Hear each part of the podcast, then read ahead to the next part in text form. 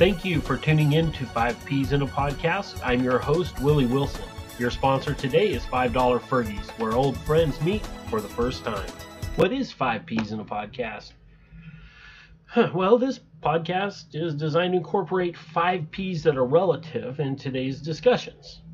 Uh, what I'm talking about, of course, are public issues, right? Um, this is the first P. Issues that you may hear walking down the street, that roll past your news feed, um, that you discuss with family, right? That's what makes these public, right? Uh, because they're out there. Uh, well, that leads us to the second P, you know, after you know, discussing with family, for example. Uh, it's when we take on these public issues and, and look at them through a personal lens, right? That's that's how we do it. Our perspective, our perspective is our personal lens. That's really at the heart of this matter. Uh, that's what makes people tick.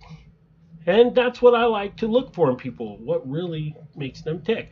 Right now, a lot of personal and public issues have become political, right? Uh, that's the third P. That's probably the critical P. Uh, we as a, a, society have mixed politics with so many of our personal and public issues that it's a flashpoint anytime certain topics are discussed. So what's happening a lot now is that there's information very available for folks, too available in a lot of cases. And this easy availability is becoming problematic for discussion. So that's the fourth P. You know, is the issue a problem? I mean, look, if it's not broke, don't fix it. Uh, why waste energy on something that's not a problem? If there's no problem, there won't be an issue. Uh, what I'm looking for, though, are the ones that I notice that are having a great impact on some segment of society. Much of my focus will be on the divide in our politics and our nation currently. Which brings us to the fifth P of the podcast. The information needs to be pertinent, it needs to be timely, it needs to be relevant. And so, as I notice our 24 7 news cycle, there's always, always public information that people internalize and make personal. And then usually it becomes a political issue even if it isn't specifically about politics.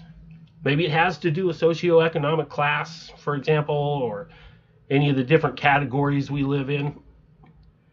Any public news story is, of course, eligible for all kinds of political implications and discussion.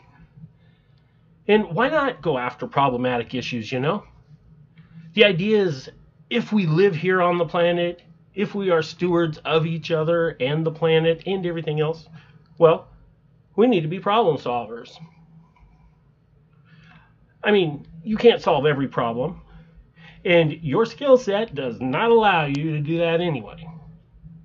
Uh, so, those of us who can work together maybe discuss problematic issues in personal and public spheres uh, that become political or is political at the moment seems pretty pertinent to me.